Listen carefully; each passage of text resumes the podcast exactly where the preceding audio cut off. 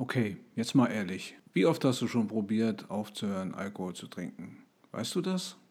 Wenn du auch zu den Menschen gehörst, die das alleine kaum schaffen, weil sie immer wieder ausrutschen, ja, weil sie immer wieder zum Alkohol greifen in verschiedensten Situationen, dann mach dir mal Gedanken, ob es vielleicht sinnvoll ist, in ein Teamcoaching zu gehen. Mein Name ist Dirk von Rauschfrei.live und ich freue mich, dass du heute wieder dabei bist. Heute ist Sonntag, der 12. Dezember.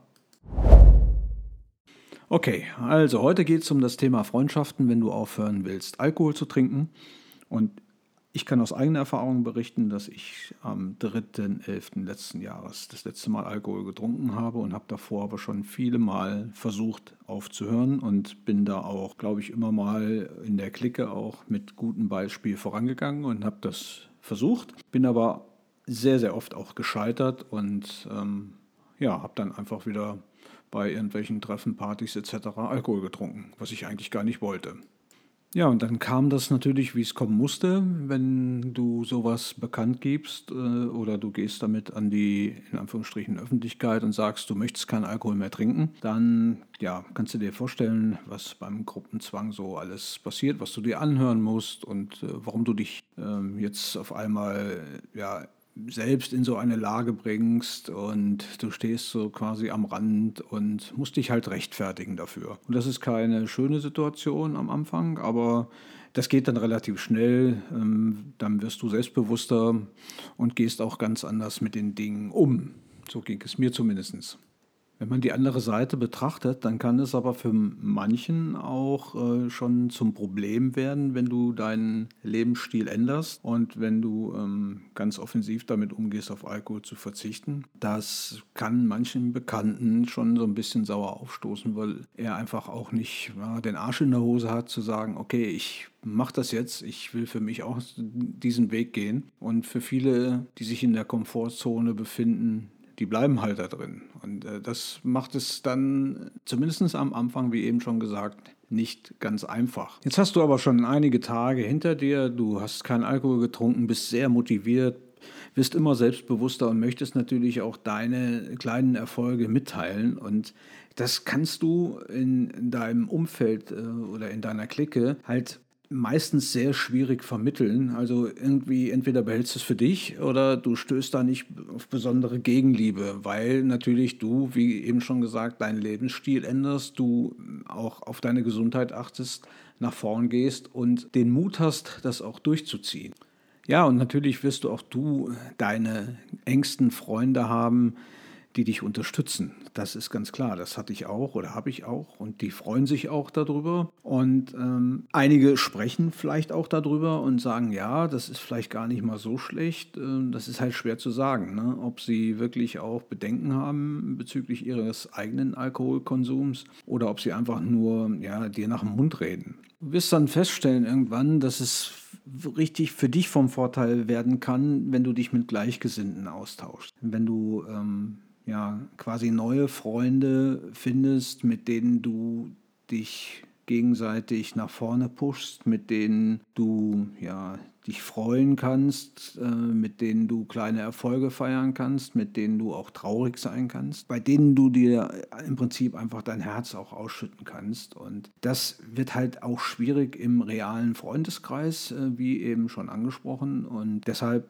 kann ich jetzt aus eigener Erfahrung berichten, ähm, aus unserem Beta-Coaching-Programm haben sich, glaube ich, schon ja, fast echte Freundschaften entwickelt. Äh, das Team wächst quasi wie so zu einer zweiten Familie zusammen und ähm, diese Gruppe stärkt sich gegenseitig und das ist einfach großartig und wunderbar, weil auch Erfolge zu verzeichnen sind. Und ähm, selbst bei Ausrutschern ist da niemand, der da ähm, mit erhobenen Zeigefinger irgendwie auf jemanden zeigt und sagt, ähm, das ist jetzt aber gar nicht gut, sondern man motiviert sich. Und man findet immer einen Weg und auch eine Lösung. Und ähm, das, um das Thema geht es eigentlich heute auch, dass du quasi ja mit gutem Beispiel auch in so einer Community vorangehst und ähm, da die Unterstützung für die anderen auch bietest. Und das ist einfach eine total coole Geschichte, wenn sich so eine Gruppe findet, die sich gegenseitig so unterstützt. Das finde ich persönlich absolut cool und ähm, das hast du halt, wie gesagt, im realen Freundeskreis kaum, weil du da selten so ja auch auf Verständnis stößt.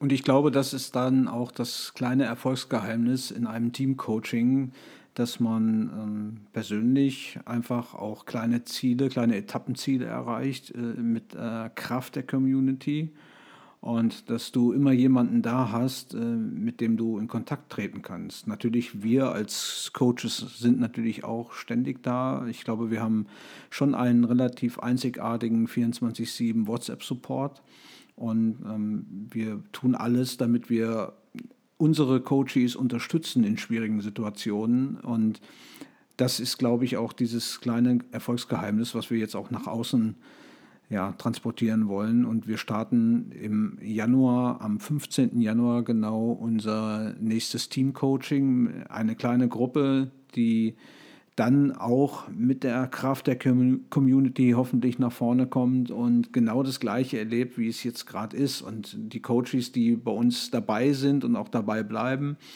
die werden natürlich auch unterstützen. Und äh, dadurch hat man eine absolut, einen absoluten Mehrwert, den du im realen Leben wahrscheinlich nie so erreichen wirst. Das ist meine persönliche Erfahrung. Die kann ich nur weitergeben, so habe ich es erlebt.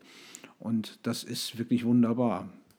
Ja, und in dieser kleinen Folge wollte ich oder wollten wir eigentlich auch nochmal Danke sagen für unsere Coaches, die äh, in der Gruppe sind.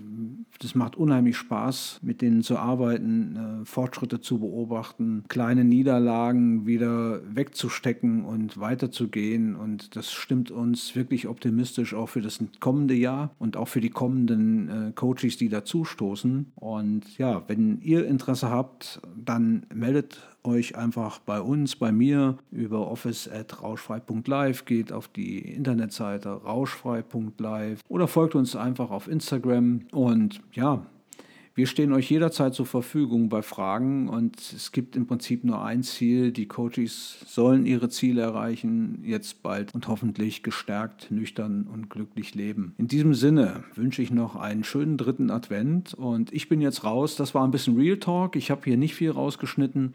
Und ich hoffe, euch hat die kleine Episode gefallen. Und in diesem Sinn, wir hören uns und lesen uns. Dranbleiben, bis bald. Tschüss.